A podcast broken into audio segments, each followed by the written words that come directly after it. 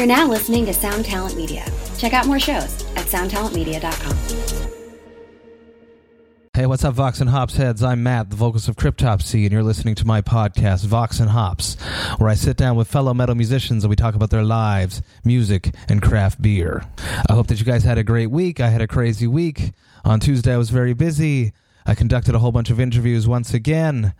Super excited to get those out coming up in the next few weeks. If you would like to support the Vox and Hops podcast, the best way to do that is through the Vox and Hops Big Cartel page. The link is in the description. I just launched 2 new products. I launched the Vox and Hops Cuff Knit Beanie. It's getting cold up here in Canada. I don't know where you guys are right now, but it's probably getting cold there too. Winter is coming. And these are great, great, great tools to keep your noggin nice and warm during these cold months coming up. I also put up the Vox and Hops 9-ounce glassware, the exact style of glass that I use when I am at home sharing craft beers with my friends.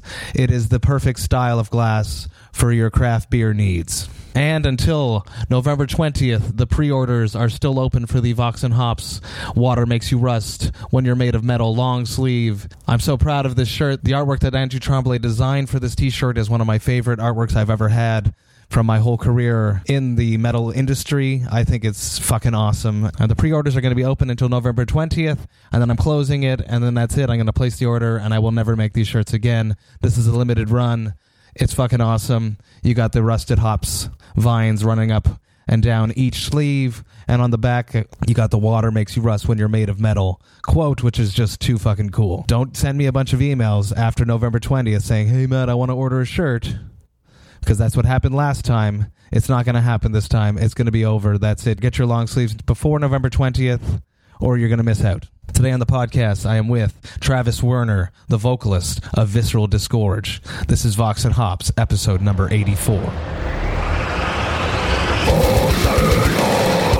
I warn you, what you are about to hear is very disturbing indeed.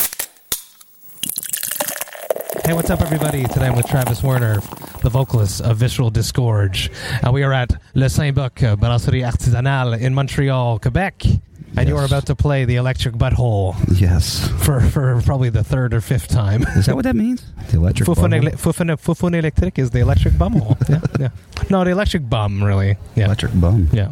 It's a classic venue. I always say the CBGBs of Montreal. It is a sick venue. Yeah.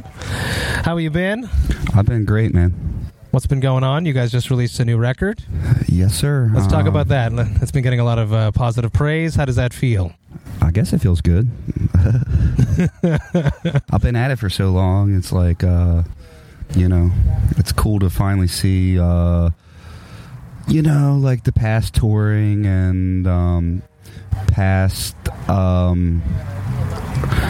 relationships and friends and... everything's kind of paying off, I guess. Finally. Absolutely, yes. Because you guys have been touring a lot. You guys don't stop. That's not necessarily true. Now that the album's out, we're going to try to do, like, some full cycles and stuff like that. But the last couple years, everything that we've did, we maybe tour maybe 3 times a year, try to do festivals and stuff. But that's mainly just to get some...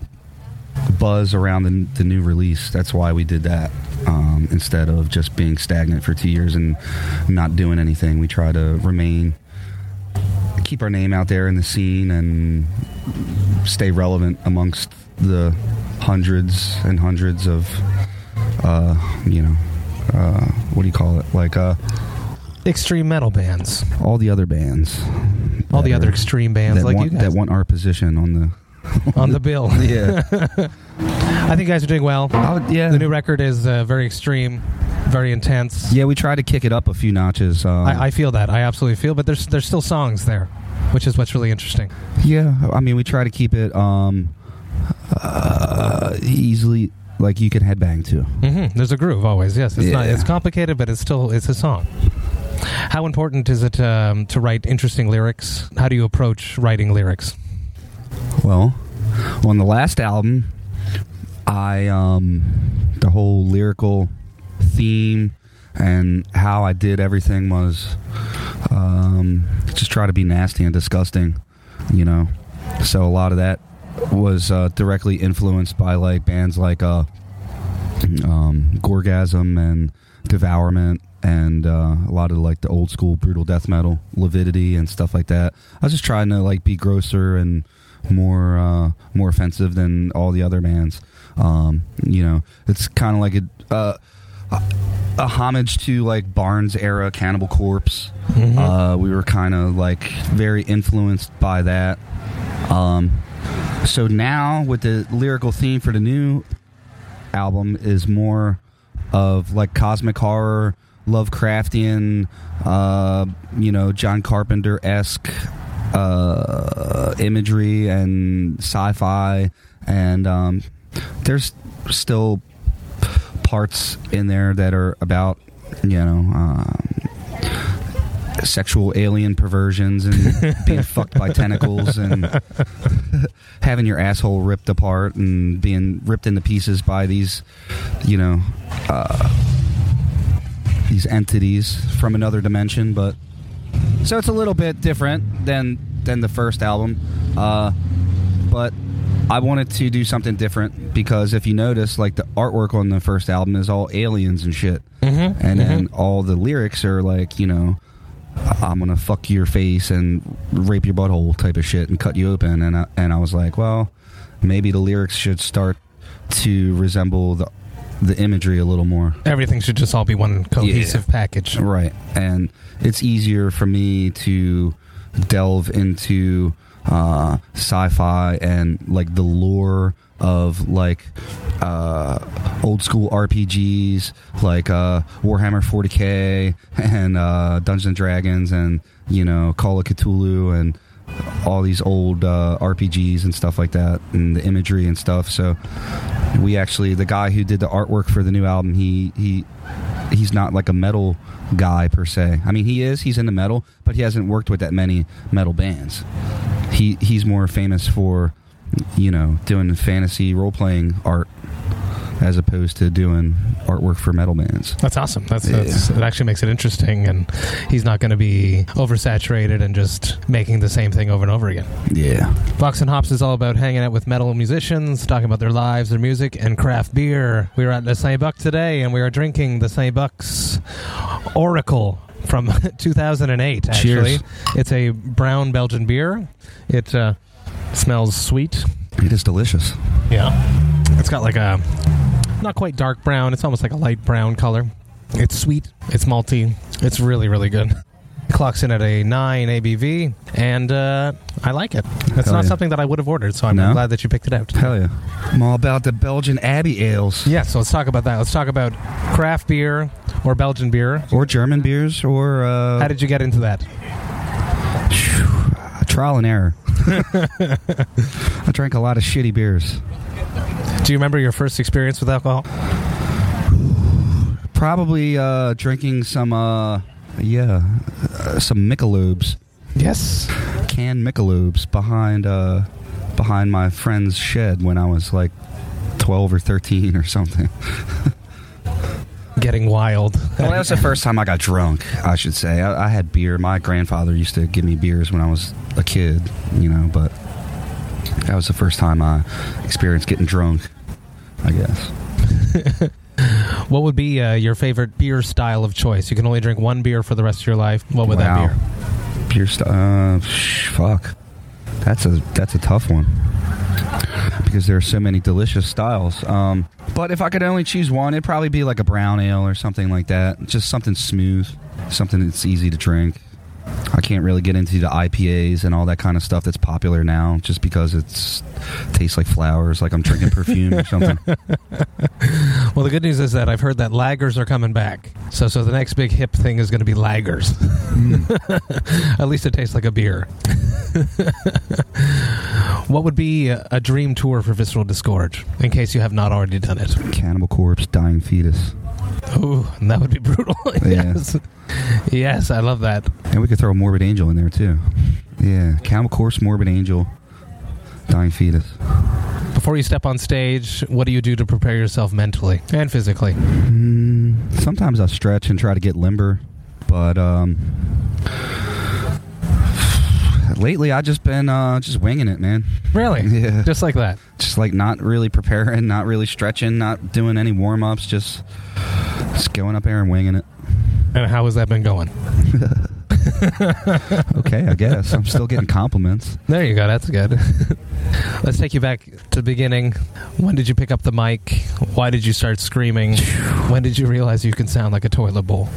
I started singing back, I guess the first band I was in was formed in 1994. It was like a, I guess you could call it like an anarcho-crust punk band from Baltimore. We were called No Charisma. And, you know, we had a lot of songs about like anti-vivisection, anti-nuclear war, you know, disarmament, and so on and so forth. So that was, I guess, when I found out that I could sing. Always screaming. Yeah, that was more kind of like high-pitched, kind of raspy type of crust punk vocals. That's typical with crust punk grindcore type of, you know, that kind of stuff. So that was my first experience singing in a band. And then after that, that band was active from around 1994 to like 98. And then after that, like 99, 2000, I started dabbling in other stuff, band-wise, grindcore and thrash metal and death metal and stuff like that. How did the voice evolve? Take me through the steps of going from a crust punk shouter to the extreme gutturals that you're doing now. Okay, because like I said, the first style that I was kind of accustomed to was the high-pitched, raspy stuff that I was doing in the crust punk band. And then a few years later, I found some musicians that were really good in the area, and we tried doing like a black metal thing. Really? So I carried the high-pitched, raspy thing over into, it was like a symphonic black metal. And really? And I was more prone to bands like Marduk and Dark Funeral, like the blast heavy type of black metal, not the emo, yeah, right, and the necro sound, like the underproduced, like lo-fi, Dark Throne stuff and shit like that, early Immortal, early Satyricon, stuff like that. So these guys, they wanted to do like this whole symphonic demo kind of stuff, and I wasn't into it, but you know, I humored them for a year or two and wrote songs with them and shit, but we never played out. We never made it out of the basement. And so me and the guitar player of that band, we were like, said, we need something more brutal. And that's when we were like, well, let's try to play like, you know, let's do a death metal band. So, and then we formed a band called Eaten Alive, which was like... very influenced by Barnes era Cannibal Corpse, Eaten Back to Life type of... Exactly. I was going to say that it sounds like there was some influence there. Yeah, and my first experience with doing like low-pitch rasp or guttural, if you want to call it that, was, you know, just trying to imitate Chris Barnes and trying to imitate Barney Greenway and other vocalists that I was familiar with that inspired me when I was younger. So that's my story when it comes to the death metal. What about you growing up in your house? Did you come from a family of musicians? No. Did you used to sing as a kid? What would be like the soundtrack to your youth? Soundtrack to my youth? Wow. Okay. What was playing in your house? And well, my mom, she was into like a lot of Motown and stuff like that. A lot of like top 40 radio stuff. My father, he was into country music and bluegrass and classic rock, Beatles, Stones, stuff like that. But my mom had like 5 brothers, so, and they were all in their late 20s and in their 30s when I was a kid. So, you know, I was 4 or 5 years old. And, you know, my uncles would have Judas Priest posters on the wall. And really? Nightmare on Elm Street posters on the wall. They're getting exposed to this like dark imagery. Black Sabbath posters on the wall, and you know, I was just a little kid. Hey, what's that? Oh, something that scares you, yeah, but somewhat intrigues you at the same time. Yeah, it'll say, yeah, this is Ozzy Osbourne, you know, biting the fucking head off of a bat. And wouldn't it be interesting to go back now and have yourself look at your tattoo work? Mm. And see what the perspective would be of that. Mm. For people that don't know, Travis has a lot of tattoos that is extremely gory almost and scary. Yeah, a lot of horror portraits and a lot of H.R. Giger and Paul Booth inspired black and gray artwork. Have you ever tattooed? Is that something that interests you? Have I ever tattooed? Yeah. I have a friend, Priscilla. She's from D.C. She lives in Denver, Colorado. A beautiful city. That's where she lives. Yeah. So she let me tattoo her once. Really? How did that go? It went really bad. Yeah. It was with a gun too. So she wanted me to tattoo a picture of myself on her. That's funny. So I tattooed a frowny face with long hair. Like a stick figure. What would be your first tattoo? My first tattoo was these skulls on my forearm. Yeah, you still got it. I like it. Yeah. A lot of people just cover up their first tattoos when they go as far as you go into tattooing. I've gotten some stuff covered up on my chest and stuff, but that was my first tattoo, was just some skulls. Of course. At what point are you going to do a face tattoo? A face tattoo? I don't know if I'm going to get any face tattoos. But when I was in my crosspunk phase, I was definitely like hanging out with squatters and train hoppers and shit, and that was like real popular like back then. I guess it's still popular now. It's definitely like there's a point of no return, and that's it, in my opinion. Yeah. At least nowadays, and how social norms are constructed. They had the tribal shit tattooed on their face and the fucking squatters' rights symbols and shit like that. But I think now, like, facial tattoos, they're more accepted, but a lot more people have them. Yeah, but it's a lot of script and stuff. You see people getting shit cursive and shit tattooed on their face and stuff like that. But I don't know. I think it's kind of dumb. What is the moment that you're most proud of? Being a Visceral Disgorge, I guess just recently, like doing the charting on Billboard and being in Metal Hammer and being in Decibel magazine. That's probably my proudest moment. Is that a moment you thought would ever happen? No. And last year when we toured with Suffocation, that was like a dream come true, because Suffocation was a big influence on, at least me and Steve. It wasn't only just a Suffocation tour, it was Frank's last tour, U.S. tour, which was huge. Very huge, and you guys got that last minute. Quote unquote last tour. Yeah. They're taking a page out of the Slayer books, the Kiss books. I'm sure they'll have a few more farewell tours. They should. Yeah, I'll keep going. Yeah, I think from talking to Frank, he said he wants to get into acting and stuff like that. That's what I heard. Yeah. What would be the perfect role for Frank Mullen? I could see him on one of them New York cop shows, A Law and Order. Yeah. Law and Order slam beatdown. Speaking about police officers, the slam police. Oh, man. Let's talk about that. Don't get me started on the slam police. I absolutely want to get you started on it. You guys got called out. For everyone that doesn't know, there's these elitist slam music enthusiasts who, on the internet, I assume. Internet trolls. They called out the new Visceral Disgorge when you guys dropped a new single and said that it wasn't slam because you guys are supposed to be a slam band. Right, we're supposed to be. So because you have to be something. Right. Let's talk about that. How do you feel about that? What do you think about all that? I call horseshit on this whole scenario. First of all, in the entire history of Visceral Disgorge, never once have we referred to ourselves as a slam band. So I'm just going to get that out of the way. If I were to classify us, I would say that we're like brutal death metal or extreme metal. I would use those two terms. Do we have slams? Sure, we have slams and we have breakdowns and stuff, but, so does Suffocation, so does Dying Fetus. It is basically. So does Broken Hope. It is what defines death metal. Right. The fact that there's a tempo change. Right. And it slows down the music. It's exactly what death metal is. Keep going. Sorry.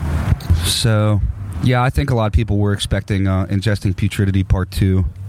Instead, they got Ingesting Putridity on Methamphetamines 2.0. Yeah. Yeah, we tried to speed everything up, speed the tempos up. What was that day? Up. Did you open up like your internet and then? No, I mean, I think you see all these comments coming in. What was your immediate reaction? Fuck these posers. That's my first reaction. Who the fuck complains that there's too many blast beats in death metal? Who does that? Seriously. There's too many blast beats in death metal. There's too many blast beats in my grindcore. Like, that's fucking idiocy. So, I mean, we're just trying to raise the bar from what we did last, you know? So, more aggression, more speed, more ferociousness, veracity, everything. Just kick everything up a notch. The breakdowns are slam harder, and the blast beats are faster and more catchy. So, I think it's pretty easy to get into, you know. It's pretty easy to bang your head to. I don't know. At the end of the day, you're writing the music for you guys. Exactly. Well, our guitarist, he passed away in 2016, or 2014, rather. He was real into Deeds of Flesh and, like, some of the faster stuff. So that's kind of the direction we were going to take anyway, was faster. You know what I mean? But still keep the groove and keep the hooks and the breakdowns and stuff, so... Which I think we accomplished. Did it turn out the best that it could have? No. But, I mean, I guess for... So you're still not satisfied with the new record? Is that what you mean? No, but then again, I'm the hardest to please. I have the highest expectations out of anyone in the band, so... I wanted to spend a few more weeks in the mixing process. Okay, yeah. But we were under time restraints, and we wanted to have the album out in the fall. And in order to do that, we needed to hand it in, and so it is what it is.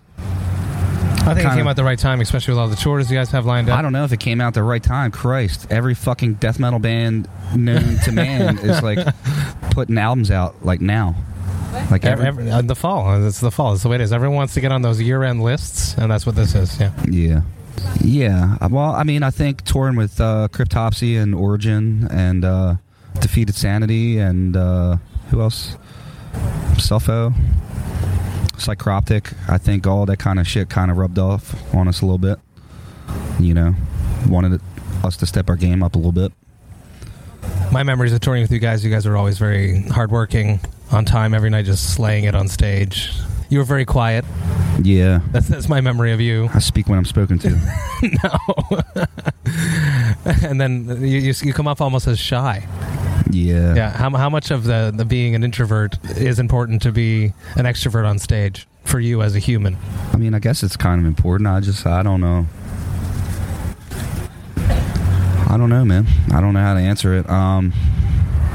I just try to put on a good show and have fun. So sometimes I look stupid on stage, and sometimes I say stupid shit on stage. But I feel it's like it's the moment that's the most. Yeah, I'm not the type of person that, like, rehearses or any of that kind of stuff. There's no speeches that are planned. Yeah. Like, I don't have, like, you guys don't have, like, as the Cryptops, we have, like, these not standard speeches, but they're standard moments in the set, or I have to deliver speeches. Is that something that you guys have? No, not really. I just kind of say whatever's comes off the top of my head. I don't have, like, any script that I'm going off of. Do you have any, like, moments where you've said something and you said, oh shit, I shouldn't have said that? What would be the worst thing you've ever said on stage? I'm probably getting the city that I'm in, like, wrong that scares city. That scares me to fuck. That happens to me. Yeah? Yeah. I do it. I like, because I call out stuff at certain parts. Like, like the other night I was like, yeah, St. Paul. And then they were like, dude, we're not in St. Paul. Shit. We're, like, somewhere else in Minnesota. At least it's the same state. Yeah. I say it in my head as I'm, like, leading up to the part. I'm like, okay, Detroit. Okay, it's Detroit. Because I've definitely fucked up before. Yeah. Yeah. If you could travel back in time and be on one tour again, what tour would that be? Is this just tours that we have done, or just any tour in particular? No, your tours. Oh, okay. A tour that you enjoyed, you had a good time, and you would like to relive again. Cryptopsy. Yes. That was fun. Yeah. It was fun. Yeah. Yeah.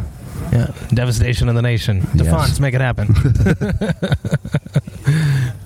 If every tour we could do was like the Farewell to Frank tour, that would be amazing. Because that was, like, probably, I mean, it's because it was his farewell tour, and Suffo hadn't done anything with Frank in a few years.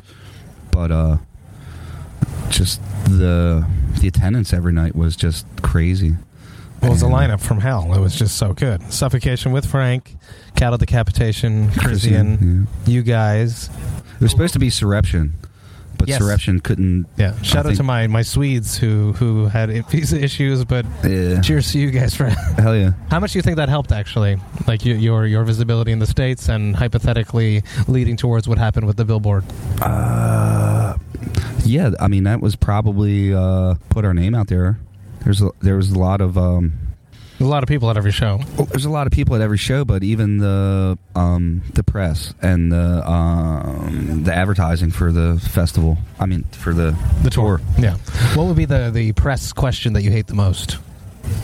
Press question that I hate the most? I don't know. I think like a lot of people, when I do interviews and stuff, like they don't realize that I'll be 40.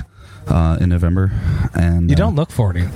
They think I'm just like in my 20s, and it's like I'm some young kid and shit. And they're like, you know, don't realize I've been in bands for 20 plus years since '94. Yeah, but it usually has stupid questions that have to do with the history of the band and stuff like that. And you know, why isn't this person in the band? And why did you do this? And why?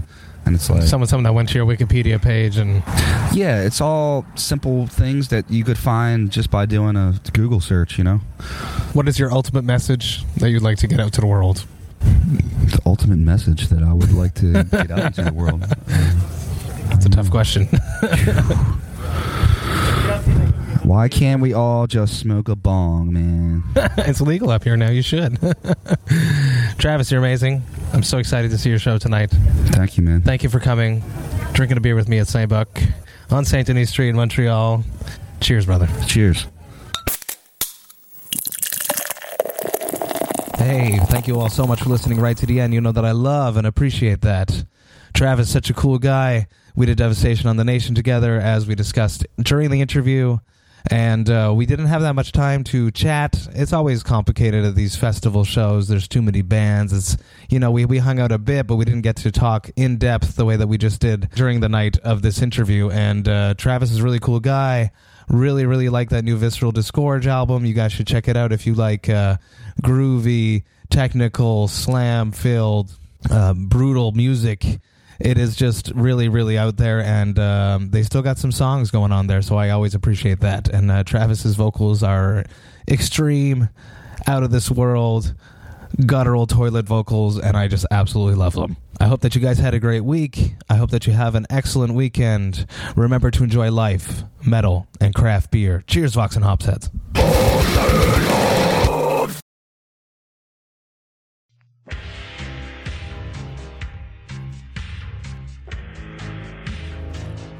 It is now 2024, and the choice is up to you. Do you listen to good podcasts, or do you listen to bad ones? Well, we've got a suggestion for you. How about you listen to a good podcast for the first time in your miserable life? I can think of one. Overnight Drive. Going strong. 11 years now. The podcast about nothing. Your favorite podcast's favorite podcast. Do you enjoy nothing? So do we. Why don't you come over and check it out and stop listening to other podcasts?